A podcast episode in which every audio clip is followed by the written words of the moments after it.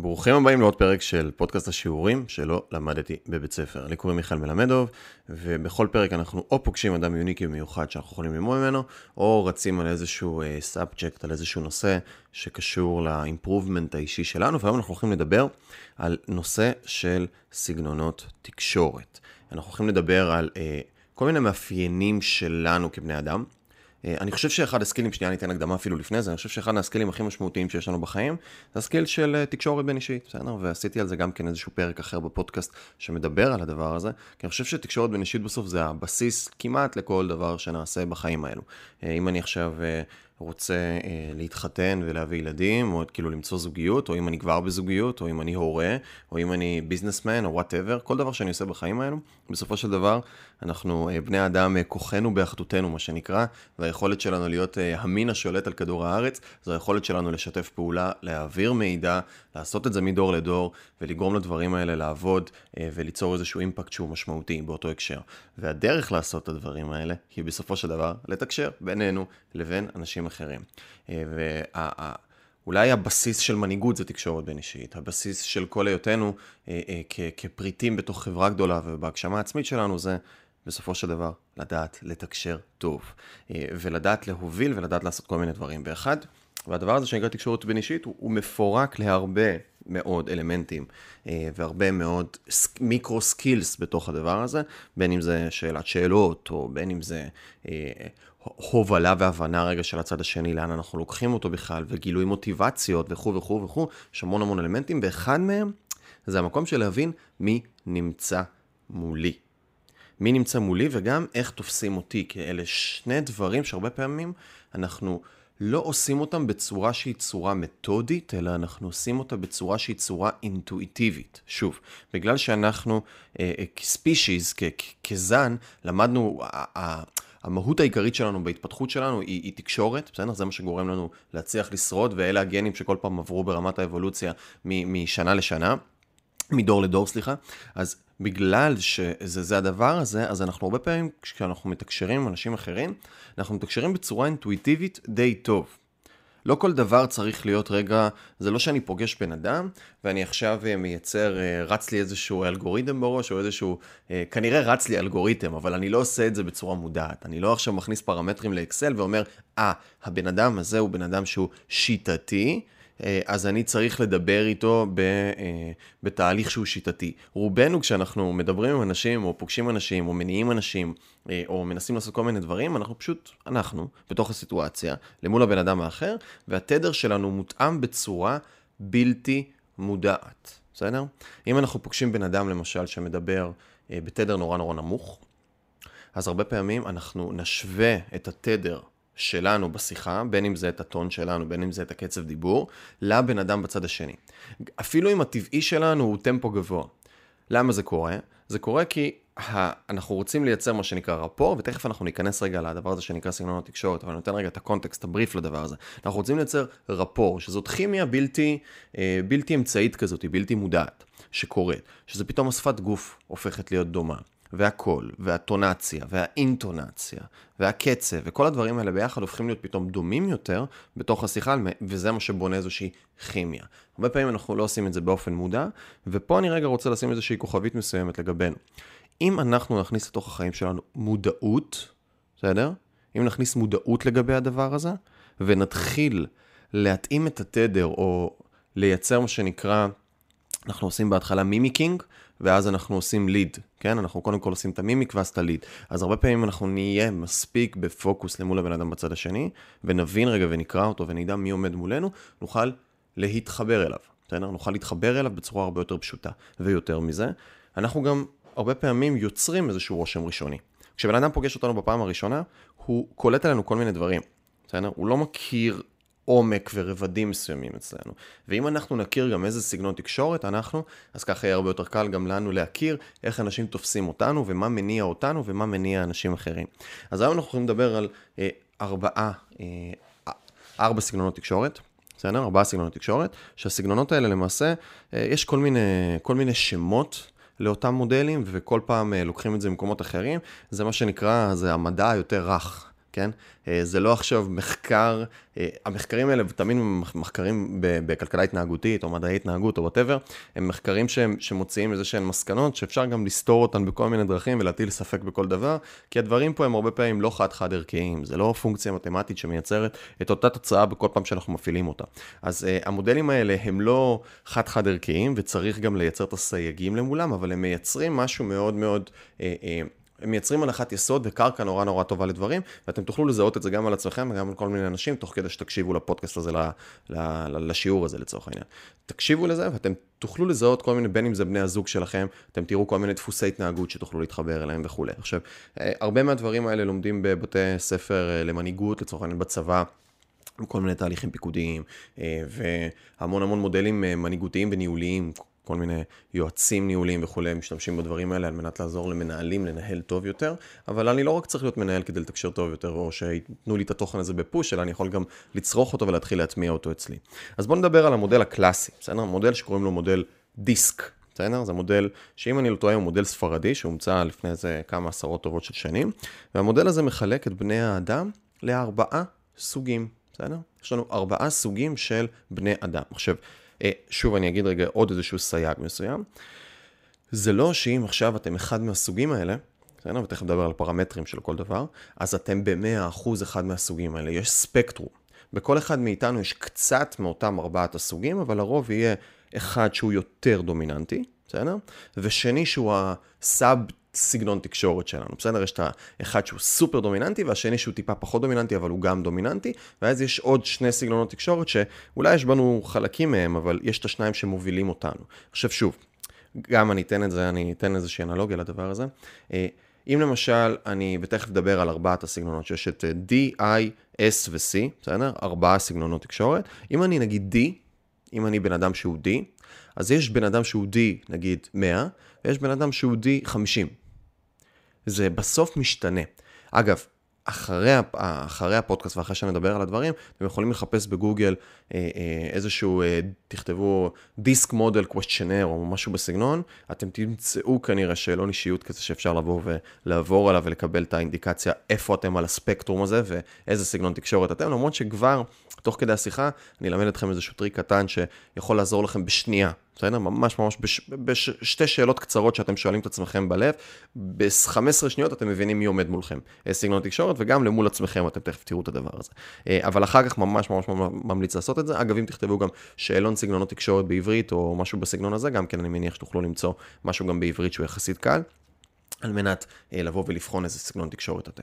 אז בואו נתחיל לדבר על ארבעת סגנונות התקשורת. ועכשיו אני רוצה שתשרטטו לעצמכם מין סוג של אה, אה, מטריצה, בסדר? מין סוג של ריבוע שמחולק באמצע על ידי שני קווים, על ידי x קטן בפנים, בסדר? שמייצר לנו בתוך אותו ריבוע ארבע ריבועים נוספים. תשרטטו את זה רגע בדמיון שלכם בראש. בצד שמאל למעלה, באותה מטריצה, באותה טבלה בת אה, ארבעה, אה, ארבעה חלקים, בצד שמאל למעלה יש לנו את D, בסדר? D זה הקיצור האות D היא קיצור לדומיננט. בעברית במודלים הישראלים קוראים לזה משימתי. בסדר? ותכף אנחנו נדבר על מה זה אותו משימתי. מצד ימין יש לנו, בסדר? את I, האות I, שהיא קיצור לאינטראקטיב. אינטראקטיב זה למעשה, בעברית קוראים לזה מקדם או ססגוני, תלוי באיזה, תלוי באיזה, כי הרבה פעמים אומרים ש-I הוא בן אדם שהוא לא מקדם דברים, אז לקרוא לו מקדם זה משהו שהוא פחות נכון, אבל I זה נמצא בצד ימין למעלה. בצד שמאל למטה יש לנו C, C זה cautious, בסדר? זהיר, במודלים הישראלים קוראים לזה מנתח, ובצד ימין למטה, בסדר? יש לנו את ה-S, בסדר? שזה כל פעם מסתכלים על זה, זה קיצור אחר, אבל בוא נגיד safety, בסדר? או אה, בעברית קוראים לזה תומך, בסדר? קוראים לזה תומך, ואחרי ששרטטנו רגע את זה בראש, צד שמאל למעלה D, צד שזה הדומיננט, צד ימין למעלה I, צד שמאל למטה יש לנו את ה-C, וצד ימין למטה יש לנו את ה-S, אנחנו מקבלים למעשה את הראשי תיבות של דיסק. ועכשיו, תדמיינו שיש שני חצים באמצע שלהם, בסדר? אותו, באותו X יש למעשה שני חצים. כשהחץ העליון, כתוב עליו דומיננטי, והחץ התחתון, בסדר? על אותו החץ האמצעי, סליחה. בחלק העליון של החץ האמצעי כתוב דומיננטי, בסדר? ובחלק התחתון כתוב לא דומיננטי.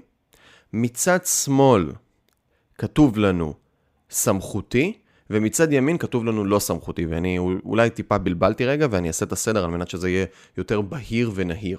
אם אני עכשיו מסתכל על השניים העליונים של מה שאמרנו, שיש לנו את ה-D, שזה הדומיננט, ואת ה-I, שזה האינטראקטיב, אז שניהם נמצאים למעלה, וזה אומר ששניהם, בסדר?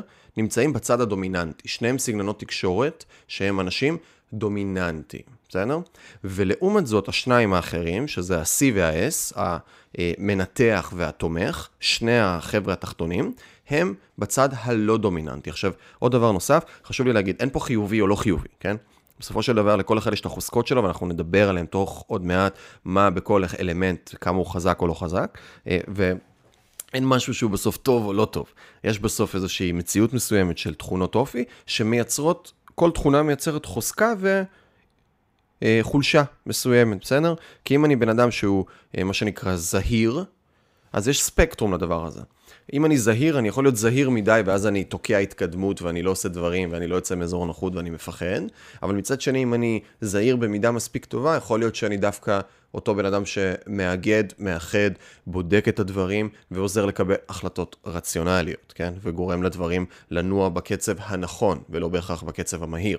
אז יש כל מיני אלמנטים ופרמטרים, שאם עכשיו אמרתי דומיננטי ולא דומיננטי, ופתאום מישהו רוצה להיות דומיננטי, בסדר, הוא אומר, רגע, רגע, אולי אני לא דומיננטי. אז לא לקחת את זה למקום של חיוב או שלילה, אלא לקחת את זה למקום סימפל, כאילו, להתייחס לזה רגע בצורה אובייקטיבית ולא סובייקטיבית. אז אין כאן, באף אחת מהמילים שאני הולך להשתמש בהם, אין איזושהי אה, אג'נדה חיובית או שלילית, בסדר? צריך להסתכל על זה רגע כאובייקט למול תכונות מסוימות. אז אני חוזר חזרה.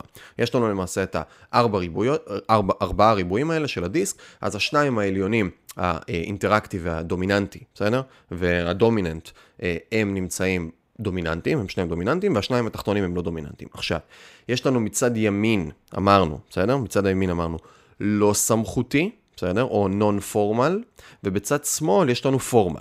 אז מה זה אומר? ש-D, החבר'ה שהם דומיננט, הם גם נמצאים בלמעלה, שזה אומר דומיננטי, והם גם נמצאים בצד שמאל, שזה אומר פורמל, סמכותיים. לעומת זאת, בצד השני יש לנו, גם כן בחלק העליון יש לנו למעלה זה דומיננט, בסדר? זה אומר שהוא דומיננטי, ומצד ימין זה נון פורמל. אז האינטראקטיב, בסדר? הוא בן אדם שהוא, אה, וזה רגע מה שיעזור לכם גם לבוא ולהבין מי זה כל בן אדם אחר כך, כי תוכלו בשנייה ממש לעשות את זה. החלק העליון, אז אמרנו שהוא דומיננטי, והחלק הימני הוא, ה-I הוא לא פורמלי. עכשיו, סתם, אני אתן לכם דוגמה לכל בן אדם, גם אתן איזשהו פרצוף ואז יהיה הרבה יותר קל.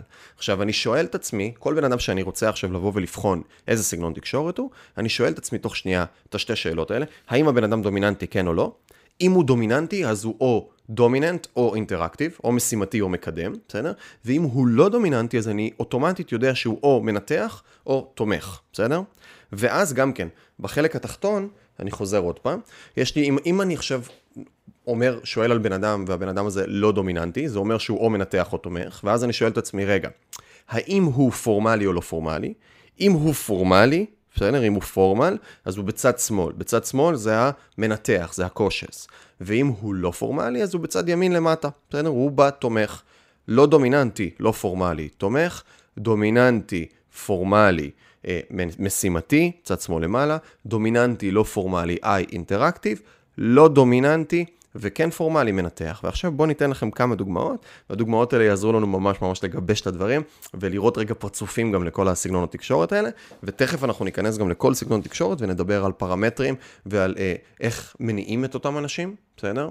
איך מניעים, מה מניע אותם, מה מזיז אותם, ובאיזו שפה אנחנו צריכים לדבר על מנת להתאים את עצמנו אליהם. ואתם תראו איך הרבה פעמים אנשים שאתם פוגשים בחייכם, בסדר? זה אנשים ש... זה לא שאתם לא יכולים להסתדר, פשוט עד היום דיברתם בשפה שהיא לא תואמת. כי אם אני עכשיו בן אדם שהוא אה, דומיננטי, בסדר? אה, ופורמלי, משימתי, האות D, מה שאמרנו מקודם, D הוא בן אדם מהיר, הוא בן אדם שצריך קצב. אם אני בא אליו ואני עושה את הכל לאט, גם אם אני אעשה את הדברים טוב, זה יוצר חיכוך מסוים. השפה שאני צריך לדבר איתו היא שפה שונה. ואנחנו עוד שנייה ממש ניכנס לזה. אז בואו נדבר על כמה פרצופים, ונשחק איזה משחקון קטן עם עצמנו, בסדר?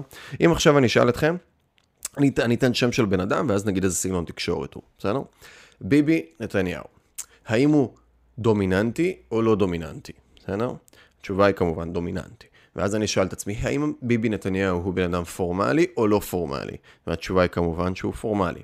אז בי, ביבי הוא די מובהק, כן? זוכרים? פורמלי, לא פורמלי, דומיננטי, לא דומיננטי, הוא די, הוא משימתי. עכשיו בואו ניקח פרסונה קצת שונה. ציפי שביט, בסדר? ציפי שביט, האם היא דומיננטית או לא דומיננטית? ציפי שביט דומיננטית, בסדר? אין מצב שניכנס לחדר וציפי שביט תהיה שם ולא נשים לב אליה. אז ציפי ולא מהמקום של אה, היא מפורסמת, אלא מהמקום של נשמע אותה. והאם היא פורמלית או לא פורמלית? כמובן שציפי שביט היא לא פורמלית, ואז היא אינטראקטיב, היא איי. וזה כבר יכול לזרוק לכם כיוונים רגע לתכונות אופי ולדברים נוספים. קח עוד כמה דוגמאות. אסי עזר.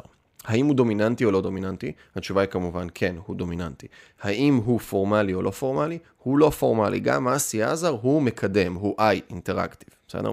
עכשיו בוא ניקח מישהו כמו, אה, אה, בוא ניקח יורם גאון כזה, בסדר? האם יורם גאון דומיננטי או לא דומיננטי? יורם גאון הוא לא דומיננטי. האם הוא פורמלי או לא פורמלי? הוא לא פורמלי, יורם גאון הוא כנראה תומך, בסדר? אגב, הוא טיפה tricky. כי יש לו שתי דמויות, יש את הדמות שלו שהיא דמות אה, אה, טלוויזיונית, כאילו שהוא בראיונות וכאלה, ויש יש שלוש דמויות אפילו, יש דמות שהוא משחק כל מיני תפקידים, ויש את הדמות האמיתית שהיא כנראה קצת שונה מכל הדברים. אה, יש אנשים שנורא מובהק לראות מי הם, ויש אנשים שקצת לוקח שנייה יותר. שחר חסון, דומיננטי או לא דומיננטי? דומיננטי. interactive, אה, פורמלי או לא פורמלי? לא פורמלי, interactive, בסדר? בואו ניקח עכשיו דוגמה נוספת, אה, ארז טל, בסדר? ארז טל. דומיננטי או לא דומיננטי? ארז טל לא מאוד דומיננטי. האם הוא פורמלי או לא פורמלי? פורמלי. ארז טל הוא כנראה מנתח, בסדר? הוא נמצא למטה, בחלק התחתון, בצד שמאל, שזה ה-C שלנו, שה-C שלנו הוא מנתח, קושס, בסדר? זהיר. עכשיו, זה משהו שאתם יכולים, תשאלו את עצמכם עכשיו, תשאלו רגע כל אחד את עצמו, רגע, אימא שלי, היא דומיננטית או לא דומיננטית? היא מנתחת, היא פורמלית או לא פורמלית? הבן זוג או בת הזוג שלי, הילדים שלי וכולי. זה נותן לנו אינדיקציה בשנייה רגע מי הבן אדם שנמצא מולנו בכל התקשורת הזאת. עכשיו, תחשבו שאתם פוגשים סתם בן אדם ברחוב, בסדר? או פגישה עסקית מסוימת. אוטומטית, אם הדבר הזה ייכנס לאיזשהו אה, רג'ים כזה, תהליך שהוא, אה, אצלי למשל, זה משהו כבר בא סוג של אינטואיטיבי, כאילו כשאני פוגש בן אדם, אוטומטית אני שואל את השתי שאלות האלה לעצמי בראש, ואני די מהר מזהה מה הסגנון התקשורת של הבן אדם שנמצא מולי, ואז זה עוזר לי להתנהל באופן מסוים למולו, כן? כי זה עוזר לייצר את השפה, עוזר לייצר הלימה מסוימת בין האופן שבו אני מדבר, האנרגיה שאני מייצר בחדר, לבין מה הוא רוצה וצריך. ועכשיו בואו נתחיל לדבר על כל מיני פרמטרים ועל אופן התנהגות ואופן שפה אה, ודפוסי שפה שכדאי לנו לבוא ולשלב לכל אחד מהסגנונות תקשורת. אז נתחיל מהדומיננטי, מהמשימתי, D. כמו שאמרנו מקודם, אני חוזר על זה הרבה פעמים, כי אני מאוד מקווה שזה ייטמע. אני מתייחס לפודקאסט הזה לא כאיזה שיחה, אלא ממש כמו שיעור כזה בתפיסה. אז uh, אני הולך לחזור על זה הרבה פעמים, וגם אם אתם אומרים, אוקיי, הבנו, אחי, תתקדם, אני, תנו לזה רגע את המקום, כי זה קל לשכוח את הדברים האלה, ודווקא אם ניתן לזה את העוד שנייה, זה יכול להיטמע יותר טוב. אז אני חוזר, בואו בוא נתחיל לדבר על D. D הוא המשימתי שלנו, הוא הדומיננטי, נמצא בחלק העליון, והוא הפורמלי, נמצא בצד שמאל, זה אומר שהוא D, משימתי. אה, פורמלי ודומיננטי. דמות כמו ביבי נתניהו, דמויות כמו, אה, יש הרבה חבר'ה לצורך העניין, בסדר? שהם הרבה פעמים אה, מנכ"לים קלאסיים כאלה של חברות, אנשי צבא בתפיסה שלהם, הרבה אנשים שהם בדרך כלל, הם יהיו הרבה פעמים בפוזיציות ניהוליות, ובואו נתחיל לדבר למה. אחד, אנשים שהם דומיננט, אנשים שהם משימתיים, הם אנשים שהם קצרים. זה אנשים שאם עכשיו אתם מתקשרים אליהם, בסדר?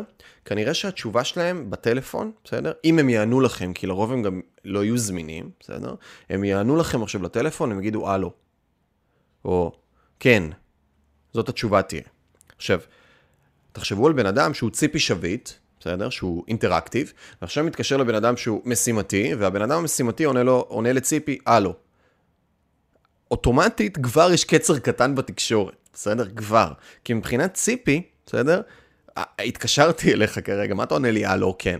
המשימתי עכשיו רואה משימה, אוקיי, יש שיחה, הוא, השאלה בערך הראשונה שבא לו לשאול זה, מה אתה צריך? או, כן, למה התקשרת? זה אוטומטית, כי המשימתי רואה, יש אנשים שהם mission oriented ויש אנשים שהם people oriented, בסדר? אנשים שהם משימתיים הם לרוב יהיו mission oriented, task oriented, הם יהיו אנשים שהם מחפשים את המשימה, הם מחפשים את הדבר, בסדר? אז אמרנו mission task או, או things oriented, לעומת זאת יש אנשים שהם מונעים מ-people. אז כשאני משימתי, אני צריך, או אני רואה בן אדם שהוא משימתי למולי, הוא לרוב פחות יתעניין בי כפרסונה, אינסטינקטיבית, כי ככה הוא עובד. הדפוסי פעולה הבסיסיים שלו, ושוב, אני חשוב לציין שזה ספקטרום בסוף, זה לא שבן אדם שהוא משימתי, אז הוא, הוא בקצה של הדבר הזה והוא אה, נמצא באיזשהו מקום שאין לו כישורים אה, אה, חברתיים מסו, מסוימים. הרבה פעמים המשימתיים, הם למדו לתקשר ולחיות בתוך העולם הזה, אז הם גם יודעים לשאול את ולעשות את הסמולטוק כבר באופן שהוא, שהוא באיזשהו מקום טבעי. אבל בבסיס שלהם, הם אנשים שמחפשים את המשימה. כן, אוקיי, התקשרת, מה אתה צריך? בוא נדבר על זה תכלס, בוא נתקדם. הם אנשים קצרים יותר, בסדר? בן אדם שהוא משימתי, לרוב המיילים שלו יהיו קצרים. הוואטסאפים שהוא ישלח יהיו קצרים. הוא יעדיף לתקתק את הדברים. הוא לא יחפש לעשות... הרבה סיבובים והרבה דברים, כי האופן שבו הוא עובד זה קצר. הוא צריך מהירות. אנשים שהם משימתיים הרבה פעמים יודעים לקבל החלטות טוב. כי הם יודעים, הם, הם מעדיפים, יש, הם יודעים לייצר את התמהיל הזה בין מהירות לבין זהירות, אבל הם זזים באופן יחסי מהר, בסדר? אנשים שהם משימתיים, הם מדברים הרבה פעמים גם בסימני קריאה, הם פחות בסימני שאלה. אגב, בן אדם שהוא משימתי, הוא לרוב יהיה עם חולצה חלקה. הוא פחות יהיה עם אה, הדפסים כאלה או אחרים. הוא פחות יהיה בן אדם ש...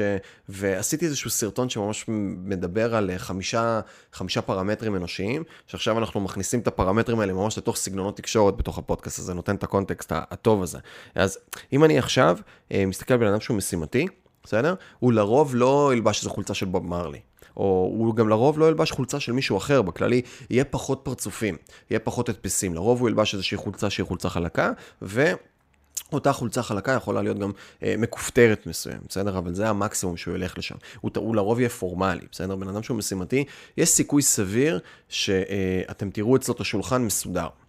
יש סיכוי סביר שבן אדם משימתי, אה, יהיה לו את העט שלו, בסדר? יהיה לו את הסדר שלו. הוא, הוא, אם עכשיו בן אדם יכתוב מייל, בן אדם שהוא משימתי יכתוב מייל, אז הוא יכתוב היי שלום, בסדר? היי פסיק, ואז יהיה 1, 2, 3 בולטים. הוא ידבר בבולטים, זה בן אדם שמדבר ב, ב, בנקודות, בסימנים. אגב, האם הוא יותר רציונלי לדעתכם, או האם הוא יותר אמ, אמוציונלי? בסדר? מה מניע אותו יותר? רציו או אמוציה? אז התשובה כמובן היא רציו, בסדר? זה בין אנשים שהם לוגיים, הם אנשי עבודה טובים.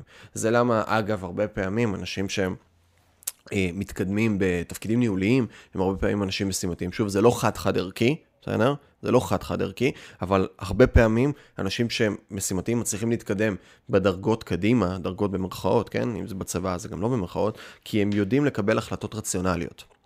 רגש הוא לא מה שבהכרח מניע אותם, בסדר? הנאה זה לא הערך המרכזי בתוך החיים שלהם. הרבה פעמים הם יחפשו לבצע get things done בתפיסה. בסדר? get things done. הם אנשים שהמוטיבציה שלהם להצלחה, לגדילה, הרבה פעמים היא גם כן מחוברת. הרבה פעמים היא גם כן מחוברת, וקשה להם עם אנרגיה הרבה פעמים שהיא אמוציונלית. הרבה פעמים קשה להם עם, עם לבוא ולהכיל, בסדר? את כל העולם הרגשי. זה לא אומר שאין כאלה שיודעים לעשות את זה, אבל הרבה פעמים זה בא ביחד. בואו נעבור עכשיו למקדמים. בסדר? אם מקודם היינו, ב... אם עכשיו היינו במשימתיים, בדומיננטים, בואו נעבור למקדמים. מקדמים זה מה שאמרנו, האינטראקטיב. אה, הם אנשים שהם דומיננטים, והם לא פורמליים. הם אנשים שהאנרגיה שהם רוצים לייצר היא fun. הם אנשים שהם מאוד מאוד מאוד רעיונאים. הם יודעים להביא מלא רעיונות, הם אנשים שהם יצירתיים. הרבה פעמים המשימתיים הם לא בהכרח סופר יצירתיים. המשימתיים הם יודעים לבוא ולהבין את המשחק, את המגרש, מה הכלים בתוך המגרש ולקבל החלטות על בסיס הדבר הזה. אבל המקדמים ידעו הרבה פעמים להביא מחוץ למגרש פתרון, הם ידעו להביא שחקן נוסף, הם ידעו לשנות את המגרש, הם ידעו להזיז בכלל את הלוח. יש, המוח שלהם הרבה פעמים הוא בטמפו אחר, בסדר? עכשיו, בן אדם שהוא אה, מקדם ומרים שיחה רגע לבן אדם, אז האופן שבו הוא עונה לטלפון או הוא מתחיל את השיחה, הוא יתחיל ב... מה העניינים? מה איתך? מה קורה? הוא לא יתחיל בהלו, הוא לא יתחיל בכן. האנרגיה השיחתית תהיה אנרגיה הרבה הרבה הרבה יותר דינמית והרבה יותר מתעמקת בבן אדם שנמצא מולו. בן אדם שהוא מקדם יכול סתם להתקשר באמצע היום. בן אדם שהוא משימתי, כשהוא מתקשר או כשהוא מדבר עם מישהו, הוא רוצה לדעת מה קורה. הוא, הוא בא בשביל משימה. בן אדם שהוא מקדם, הוא יכול גם סתם להרים שיחה באמצע היום ולשאול, מה העניינים אחי, מה איתך? עכשיו, תחשבו עכשיו על סיטואציה מסוימת שבן אדם בצד אחד הוא מקדם ומתקשר לשאול מה העניינים, והבן אדם המשימתי, כשאותו בן אדם שהתקשר אליו שהוא מקדם, עונה לו, כן אחי, מה אתה צריך? תחשבו איזה שבירת דינמי כזאת. שאותו בן אדם שהוא מקדם, מרים את השיחה, והוא רוצה רק לשאול כי הוא מתעניין, כי הוא people oriented. אמרנו מקודם, יש אנשים שהם people oriented, יש אנשים שהם mission oriented, בסדר? הוא people oriented, אז כשהוא מרים לו את השיחה, הוא רוצה לשאול מה שלמה. חשוב לו מאוד הסמולטוק, חשוב לו מאוד התקשורת, חשובה לו מאוד האנרגיה בתוך השיחה. אנשים שהם אה, מקדמים הם אנשים שהם מאוד מאוד מאוד מונעים מאנרגיה. אבל גם, מה קורה הרבה פעמים לאותם אנשים? הם אנשים שיודעים להביא רעיון טוב, אבל הם זזים לרעיון הבא. הם לא יודעים להתעמק בתוכו, הם לא יודעים להיתקע עליו. הם לא יודעים להביא אותו הרבה פעמים לידי ביצוע. שוב, לא כולם, וברור שיש חלק מהדברים שהם כן יודעים להביא ביצוע, אבל הרבה יותר קל יהיה שהמקדם יביא את הרעיון, או יביא את המיזם, או יביא את החשיבה, והמשימתי יגרום לדבר הזה לקרות. כי המשימתי יפרק את זה ל-1, 2, 3, 4, 5, 6, 7, והוא יגרום לאנשים לעשות את הדברים. לעומת זאת, המקדם יכול לשבת סביב שולחן השרטוט אין סוף זמן, כי הוא עוד רעיון ועוד זווית ועוד דבר ועוד זה.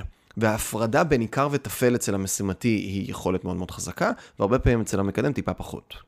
טיפה פחות. אז אמרנו שהוא מונע מהמקום הזה רגע של אנשים, של דברים. אה, המשימתי הוא אופריישנל, בסדר? הוא פרוצדורלי, והמקדם הוא אינטואיטיבי. המקדם הוא אינטואיטיבי, הוא עובד הרבה יותר ממקום של אינטואיציה, הרבה יותר ממקום של מה שמרגיש לו. עכשיו תחשבו שאני רוצה לשכנע בן אדם שהוא מקדם, ואני רוצה לשכנע בן אדם שהוא משימתי, להזיז אותו לעשות משהו. אז בן אדם שהוא מקדם, אני יכול לבוא ולהגיד לו, תקשיב, זה מרגיש לי נכון. זה, אני חושב, או אני אשאל אותו שאלה, איך זה מרגיש לך? האם זה מרגיש לך נכון? לעומת זאת, בן אדם שהוא משימתי, אני אשתמש בשפה אחרת, אני אשאל אותו, תגיד, מה התהליך הנכון לעשות את זה? או מה אנחנו גורמים לקרות כדי שזה יצליח? אני פחות מדבר איתו על רגש, אני מדבר איתו, אוקיי, מה השלבים? כשאני בא לבן אדם שהוא משימתי ואני אומר לו מה השלבים, אז הוא מתחיל לראות את התמונה. לבן אדם שהוא מקדם, אני רוצה הרבה פעמים לדבר על מה מרגיש. זה לא אומר שאני לא אפרוט את השלבים גם כן למקדם, אבל אני אדבר הרבה יותר על המקום של האינטואיציה. מה הבטן שלך אומרת לך? מה הדבר הראשון שזז אצלך בראש? אני זורק אותו לכיוונים אחרים. אחד הולך בפרוצדורה, השני הולך באינטואיציה, בגאט פילינג, בתחושה. ויש לזה ערך אדיר לבוא ולהבין את הדבר הזה, בסדר? בואו נעבור לסגנונות הבאים ואנחנו נדלק ביניהם וכל פעם נעבה עוד חתיכות. אז יש לנו את המנתחים אמרנו, מנתחים זה, תחשבו בטייפקאסט הקלאסי, אה, אותו רואה חשבון, אותו אה, מתכנת, בסדר? אותו רואה חשבון, אותו מתכנת, אותו מהנדס, אותו בן אדם שהוא הוא, הוא מאוד, הוא הרבה פעמים יהיה טכני. אנשים שהם אה, C, אנשים שהם מנתחים, מה שאמרנו מקודם, שהם לא דומיננטיים, והם נמצאים בצד הפורמלי, non-dominant and formal, בסדר? אותם אנשים, אנשים ש... אה, אנשי עבודה מצוינים, ביצועיסטים, יודעים לבוא ולהביא משהו מאלף ועד תו, לבנות אותו, לגמור אותו, לעשות אותו. מונעים בטירוף מרציו, בסדר? מרציונל, משכל, מהיגיון, והרבה פחות מרגש. הרבה פחות מרגש, הרבה יותר מהיגיון. צריך לדבר איתם, ותמיד לשרטט להם את כל התמונה ואת הדרך קדימה, כי קשה להם עם חוסר ודאות. מקדמים, בסדר? אינטראקטיב, הם חבר'ה שרוצים חוסר ודאות, הם צריכים כיוון בתוך החיים שלהם. מניע אותם ה- מה הולך להיות, מה, מה יהיה קדימה. הם צריכים את הדברים האלה. לעומת זאת, משימתי, הוא לא אוהב חוסר ודאות, אבל הוא יודע טוב להתמודד איתה. בסדר? כי הוא צריך לקבל החלטות ולזוז, והוא מוכן גם לזוז מהר, והוא צריך לזוז מהר. לעומת זאת, מנתח צריך לזוז לאט יותר. הוא אם, אם המשימתי, בסדר? בוא, בוא נקרא לזה ככה, אם המקדם הוא סירת גומי שזזה נורא מהר וצריכה כל הזמן לשנות כיוון והיא צריכה לאפשר לעצמה את הדבר הזה, אז המשימתי הוא איזה דבור כזה, או, או ספינת יאכטה כזאת שיכולה לזוז והיא זזה די מהר, אבל גם ברור לאן היא שטה ומה הכיוון שלה, אז המנתח, הוא רוצה להיות נושאת מטוסים. הוא רוצה, תן לי את הלאט, תן לי את הברור, תן לי את הכיוון, אל תשגע אותי. אל תשנה לי דברים. אני צריך להבין את, השו... את השלבים, אני צריך להבין את הפרוצדורה, אני צריך להבין לאן אנחנו הולכים. בן אדם שהוא מנתח הוא איש של דיטלס. זה גם למה זה, הוא הרבה פעמים בסדר? בן אדם שיודע לעבוד מאוד מאוד טוב ולעשות דברים. כי הוא יודע להשקיע הרבה זמן ומאמץ במשהו על מנת להפוך אותו למשהו טוב. לעומת זאת, המקדם יכול להתניע משהו מאוד מהר, אבל לא בהכרח להביא אותו לידי ביצוע. ולעומת זאת, בן אדם שהוא מנתח, אם עכשיו אני נותן לבן אדם שהוא מנתח תנאים של אי-ודאות, יהיה לו הרבה פעמים מאוד מאתגר, כי לא כל התמונה ברורה, אני לא סגור על מה השלבים קדימה. אז כשאני מניע לפעולה אנשים, בסדר, שהם בחוסר, שהם אה, מנתחים, אני רוצה לדבר איתם מהמקום ההגיוני, רציונלי, בסדר? אני רוצה לבוא ולהסביר להם את כל התמונה במלואה, ואני רוצה כל הזמן לשאול אותם שאלות נוספות של מה עוד, בסדר? אני רוצה לשאול שאלות של מה עוד אתה צריך לדעת? מה עוד? מה עוד חסר לך בתמונה המלאה על מנת לקבל החלטה? מה עוד? איך אני יכול לעזור לך להיות יותר בטוח בהחלטה, בתנועה? אני רוצה לייצר מספיק פרמטרים על מנת לזוז. עכשיו, שוב, אתם תראו הרבה אנשים שהם מנתחים שקשה להם לצאת מאזור הנוחות. קשה להם לעשות דברים שהם נמצאים באיזשהו אזור של אי ודאות מסוימת, בסדר? וזה משהו שהוא, והם גם הרבה פעמים אנשים של ידע, ואנשים שאוהבים ללמוד, ואנשים עם, עם, עם באמת יכולת ו, והעצמה של כל צוות וכל דבר, אבל הטמפו שלהם הוא שונה. הטמפו שלהם הוא הרבה פעמים הרבה יותר רגוע, בסדר? הטמפו שלהם הוא, הוא, הוא הרבה יותר רגוע, אנרגיה יותר נמוכה, הם צריכים את השקט שלהם, הם לא, הם לא יכולים, אגב, קחו בן אדם שהוא מנתח, ותכניסו לו הרבה פגישות פתאום, במהלך היום, הוא יכול להיפגע בטירוף ברמת העבודה שלו, בטירוף. כי הוא צריך את השקט, הוא צריך את הסדר. אגב, בן אדם שהוא מנתח הרבה פעמים ידע בדיוק איפה נמצא כל דבר אצלו בשולחן, ובבית, מין OCD קל כזה, של היכולת להבין. חשוב לו הדברים שהם הדברים שלו, בסדר? באותו הקשר. עכשיו תחשבו, אה, ואני אתן רגע את האנלוגיה הנוספת דרך עוד אה, אה, הסגנון תקשורת הרביעי שלנו, שזה התומך. בסדר? תומך, חובק או אס, בסדר? יש לזה כמה שמות. אז אותו חובק, הוא הרבה פעמים, הוא הבן אדם שהוא לא דומיננטי, והוא לא, בסדר? לא פורמלי. זה בן אדם שהוא גוש של רגש הרבה פעמים, בסדר? זה בן אדם שהוא גוש של רגש, הוא מונע, אם אנחנו מסתכלים מקודם, דיברנו על uh, uh, ודאות וחוסר ודאות, אז הוא מאוד צריך ודאות, בסדר? הוא מאוד מאוד צריך ודאות, אבל עם טיפה גיוון, בסדר? הוא צריך טיפה גיוון. הוא מאוד איש של אנשים, בסדר? הוא או היא. מאוד אנשים של אנשים, צריכים אנשים. המנתחים הם אנשים של דברים. התומכים הם אנשים של אנשים. הם צריכים חיבור עם אנשים, הם צריכים אנרגיה נכונה. אם אני רוצה עכשיו, תחשבו שאני כרגע אומר לצוות שלי, אנחנו עוברים משרד, בסדר? אז כשאנחנו עוברים משרד, אה, למקדם, אני אגיד, תקשיב, הולך להיות כיף, הולכת להיות אנרגיה, הולך להיות משהו vibe טוב. למנתח אני אגיד, תקשיב, יש שם יותר space, יהיה לכל בן אדם, לא יודע, 20-30 אחוז יותר מקום.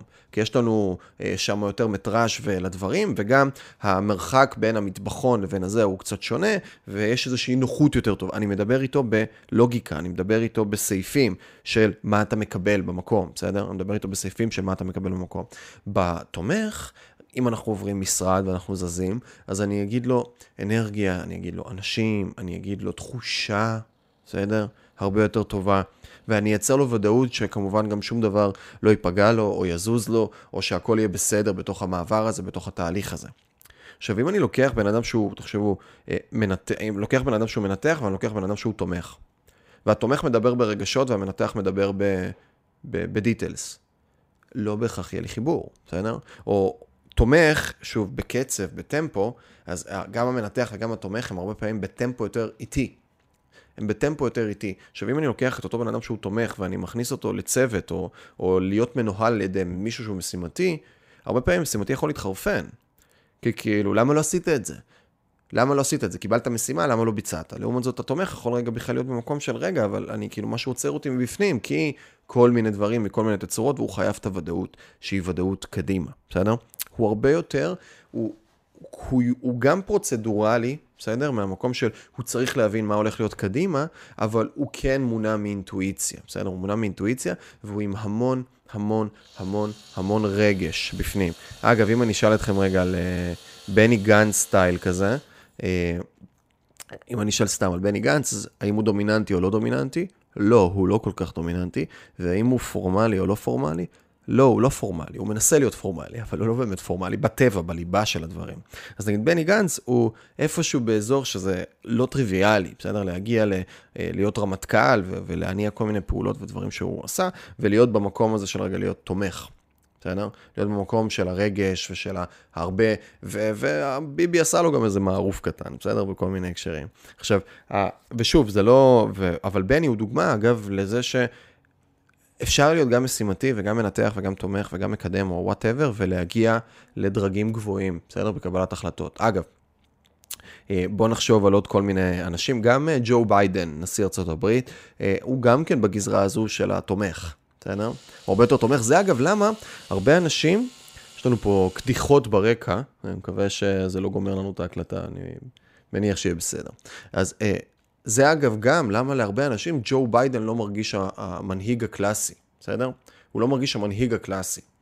כי חסר שם משהו, מרגיש כאילו חסר. כי התרגלנו לראות דמויות שהן המשימתיות בהנהגה, בסדר? אנחנו התרגלנו לראות דמויות שהן חזקות כביכול, הרבה פעמים זה כסות, בסדר? ולא מציאות, אבל כביכול חזקות מבחוץ והן אמורות להוביל. בואו ניקח עוד כמה דוגמאות. בוז'י הרצוג, בסדר? בוז'י הרצוג, האם הוא דומיננטי או לא דומיננטי? לא דומיננטי. הוא פורמלי או לא פורמלי, אגב, הוא איפשהו על הקו כנראה, בין משימתי, בין, אה, סליחה, מנתח, לבין תומך. אני זורק עכשיו הרבה פוליטיקאים, אבל כמובן זה לא רק בגזרה הזאת, אפשר לקחת כמעט כל בן אדם ולהתחיל לחשוב. יונית לוי, האם היא דומיננטית או לא דומיננטית? יש פה שאלה. לא סגור על התשובה שלה. לדעתי, קצת... אני לא בטוח כמה היא דומיננטית. יכול להיות שהיא לא דומיננטית, והאם היא... היא בתפקיד שגורם לה להיות דומיננטית, אבל אני מסתכל פה רגע האם בקור, בליבה שלה, האם היא דומיננטית או לא דומיננטית, לא בטוח שהיא דומיננטית, והאם היא פורמלית או לא פורמלית, סופר פורמלית. יונית היא די מרגישה לי מנתחת משימתית, בסדר? כשהמיין שלה הוא מנתח, והמשני שלה הוא משימתי. עכשיו, אפשר לראות את זה להרבה דברים, כן? היא בן אדם של דיטלס, היא תדע דברים, היא תדע כמה שפות, בסדר? היא תדע להוביל כל מיני תהליכים ומהלכים. אז יש לנו אה, אילנה דיין, גם דוגמה שהיא יפה. האם היא דומיננטית או לא דומיננטית? גם שאלה, האם היא משימתית או תומך, או מנתחת. יש לנו גם כן את התווך הזה. אז תחשבו עכשיו שאיך ש... בסדר? איך שפגשתם בן אדם, די אוטומטית אתם כבר הבנתם מה הסגנון תקשורת שלו. ודי אוטומטית מתוך הדבר הזה אתם יודעים עכשיו קצת יותר טוב מה מניע אותו, ואיך להתנהל מולו, ואיך להזיז את הבן אדם. לאן לקחת אותו. יש לזה משמעות מאוד מאוד גדולה. עכשיו, במערכות יחסים, גם, לא רק אגב במערכות יחסים כאלה, גם במערכות יחסים שהן מערכות יחסים מתמשכות, ולא רק הפגישה הראשונה ל- לסגור עסקה, או להכיר מישהו, או לעשות זה, לייצר איזושהי חברות מסוימת. כבר מהשנייה הראשונה, יותר חשוב מזה אפילו זה במערכות יחסים מתמשכות. כשאני מנהל מישהו, אני עובד בצמוד עם מישהו בצוות, או אפילו אני מנוהל על ידי מישהו. אם אני עכשיו, מישהו מנהל אותי, ואני מבין מה הסגנון תקשורת של הבוס שלי, ואני עכשיו מתאים את עצמי אליו, כי אני יודע שהוא משימתי לצורך העניין, או מנתח, ואני למשל מקדם. אז אני יודע שכשאני שולח לו משהו, שואל אותו משהו, אני אדבר איתו בשלבים, אני אדבר איתו בבולטים. אני אשנה טיפה את התקשורת שלי על מנת לייצר הלימה יותר טובה, ומתוך הדבר הזה לייצר איזושהי תוצאה שהיא יותר טובה. עכשיו אני אדבר על עוד איזשהו פרמטר נוסף, שהוא חשוב בתוך הדבר הזה. יש, אה, וזה משהו, גם בלי שום קשר לסגנון התקשורת, אם תיקחו רק את הדבר הזה, זה יכול באמת באמת להיות life changing, אה, ודיברתי על זה כבר בכמה סרטונים ובכמה תכנים. יש אה, פרמטר אישיותי שנקרא internal או external.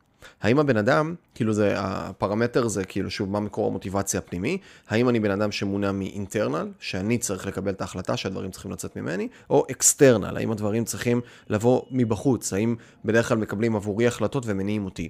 אז אנשים שהם אינטרנל, הם אנשים שהם חייבים להרגיש שהם מקבלים את ההחלטה. אם מישהו מדבר אליהם בסימני קריאה, הם אוטומטית ננעלים, ונהיית כימיה ודינמיקה לא טובה בתוך בתוך האינטראקציה, בסדר? עכשיו זה כמו, ויש סרטון שהעליתי שקוראים לו אות אחת שמשנה הכל, ולאות הזאת אנחנו קוראים uh, טאף, בסדר? אל תדבר איתי בטאפים, מה שנקרא. של עכשיו, אם אני אה, לצורך העניין אומר לבן אדם, תעביר את המלח, בסדר? או תעשה, בסדר? או תלך תביא, או תקפוץ רגע, או תשלח את המייל לבן אדם הזה והזה. השתמשתי במילה טאף, שהרבה פעמים, אתם יודעים, תחשבו על דינמיקה, זה לא עכשיו כל דבר הוא, אני נפגש עם נשיא ארצות הברית עם 400 כתבים שמצלמים אותנו וכל מילה היא שקולה. לא, עכשיו אנחנו בדינמיקה יומיומית, במשרד או whatever, בעבודה או בכל מקום אחר. אנחנו עובדים כרגע עם אנשים, ואני אומר למישהו, תעשה משהו, תביא לי משהו, תלך. זה כאילו משהו שהוא נשמע על פניו בקטנה, אבל בתכלס, בפועל, בסדר? בפועל, זה משפיע בטירוף על האיכות תקשורת ועל איך הבן אדם בצד השני מקבל את זה. עכשיו, בן אדם שהוא internal ומדברים אליו בתאפים, אומרים לו תעשה, תלך, תביא, זה מסוג הדברים שגומרים את המערכת יחסים. גומרים, גומרים, גומרים לגמרי את המערכת יחסים. בן אדם שהוא אקסטרנל לא ישים לב לדברים האלה, ואגב, הרבה פעמים גם די נוח לו עם זה, שאנשים מבחוץ אומרים לו, תלך, תביא וכולי. ואיך אני מעדן ומאזן את הדבר הזה, בסדר? את המקום הזה של האינטרנליות או אקסטרנליות. אחד, אני רוצה לייצר מה שנקרא אשליית שליטה לצד השני. עכשיו, אשליית שליטה נשמע כאילו אני משלה מישהו וזה נשמע משהו של... שלילי, אבל זה פשוט לקחת את אותו דבר שאני מבקש מבן אדם לעשות, או שואל את עצתו, או וואטאבר, ואני מעדן את זה ואני הופך את זה למשהו שהוא רך יותר. ואז אני יכול להגיד לבן אדם, אה, אחד משניים, או שאני מוסיף אה, מילת בקשה, בסדר? מסוימת, שמעדנת את המסר, או שאני מוסיף, אה, או שאני מוסיף אשליית שליטה. בסדר? אשליית שליטה בזה שאני שואל את הבן אדם האם זה בסדר מבחינתו, למשל. אני יכול להגיד לבן אדם, במקום תעביר את המלח, אה, אחי, ברשותך, אתה יכול להעביר את המלח? עכשיו, הרבה פעמים אנשים שאומרים את המילה ברשותך, הם אומרים לעצמם, רגע, זה כאילו כזה סופר פורמלי וזה, אבל אם אנחנו מוסיפים את זה ב-day to day ואנחנו מעדנים את זה עם איזה אחי או איזה מילה אחרת, זה הופך להיות משהו נורא כאילו נשמע סבבה, ואם זה בסדר מבחינתך, אה, אשמח אם תוכל, סתם, אתן לכם דוגמה על משהו שהוא לא כמו להעביר את המלח, של להגיד באמת ברשותך, אולי זה מרגיש מוגזם, אבל אם עכשיו נשב, ישבנו בפגישה, וסיימנו את הפגישה, ועכשיו אני רוצה שמישהו מתוך הפגישה יס... יוציא סיכום. אז אני יכול להגיד לו, אה, דני, תוציא סיכום, אחי, לפגישה, או דני, תוציא סיכום. בסדר? בוא ניקח את זה לכמה רמות. אני יכול להגיד לו, דני, תוציא סיכום לפגישה. אני יכול להגיד לו, דני, תוציא בבקשה סיכום לפגישה. שניהם, אם, אם דני הוא אינטרנל, זה טיפה יציק לו, גם אם אני אגיד בבקשה. בסדר? אבל אם אני אלך לרמה השלישית, שהיא תהיה, דני, אם זה בסדר מבחינתך, אני אשמח שתוציא פגישה, כאילו תוציא סיכון לפגישה, וגם יותר מזה אני אגיד לכם, אני אוסיף גם כנראה בקצה את המוטיבציה או תועלת, שהיא תועלת קולקטיב וגם לדני, בסדר? אז אני יכול להגיד לו, אה, דני, אם זה בסדר מבחינתך, או אני, אני, דני, אם זה בסדר מבחינתך, אני אשמח שתוציא סיכום פגישה. או אם תוכל להוציא סיכום פגישה. אה, והמטרה, אתה יודע, על מנת רגע לבוא ולסכם ושהדברים באמת יהיו לנו מסודרים, וגם אחר כך כשתוציא את זה לפועל ותעשה את הדברים, כי בסוף יש פה כמה משימות שהן שלך, אז יהיה לך לאן לחזור בדברים. אז מה עשיתי כאן במשפט וחצי הזה? אמרתי לו, דני, אם זה בסדר מבחינתך. עכשיו, ב-99% דני לא יגיד לי לא. אבל יצרתי אנרגיה אחרת בתוך הדינמיקה הזאת, וכאילו גרמתי לדני להגיד כן, סבב, כאילו סגור אצלי. אני גרמתי לו, נתתי לו את האשליה שהוא בוחר, והוא באמת בחר. אבל זה יצר דינמיקה ממש ממש אחרת והרבה יותר נעימה, וחיברתי גם מוטיבציה לתוך הדבר הזה. עכשיו, זה דינמיקות קטנות שביום יום, אם אני עובד עם בן אדם שהוא אינטרנל, גם אם אני נמצא מעליו, או אם אני נמצא שותף, או לא משנה באיזה מקום, אז, או אפילו בבית, בסדר? בזוגיות שלנו וכולי, אם אני נמצא עם בן אדם שהוא אינטרנל, ואני עכשיו כל הזמן תוציא, אני מדבר איתו בתוציא סיכומי פגישה, או בתעביר את המלח, או בתיקח את הילדים, אני, אני גומר את הקשר לאט לאט.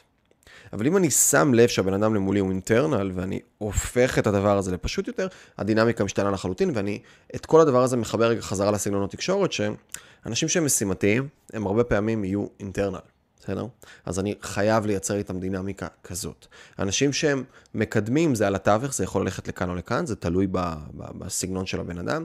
תומכים לרוב הם יהיו אקסטרנל, הם לרוב יהיו אנשים שהם צריכים לקבל מבחוץ את האשרור הזה, ומנתחים יכולים להיות על התווך, תלוי, תלוי מי הפרסונה הספציפית. הם יכולים להיות גם אינטרנל וגם אקסטרנל, ואני רוצה, ואגב, למנתחים הרבה פעמים אני מאוד רוצה לרתום אותם בעשייה, בזה שאני מייצר את השאלת שאלות בהקשר הזה.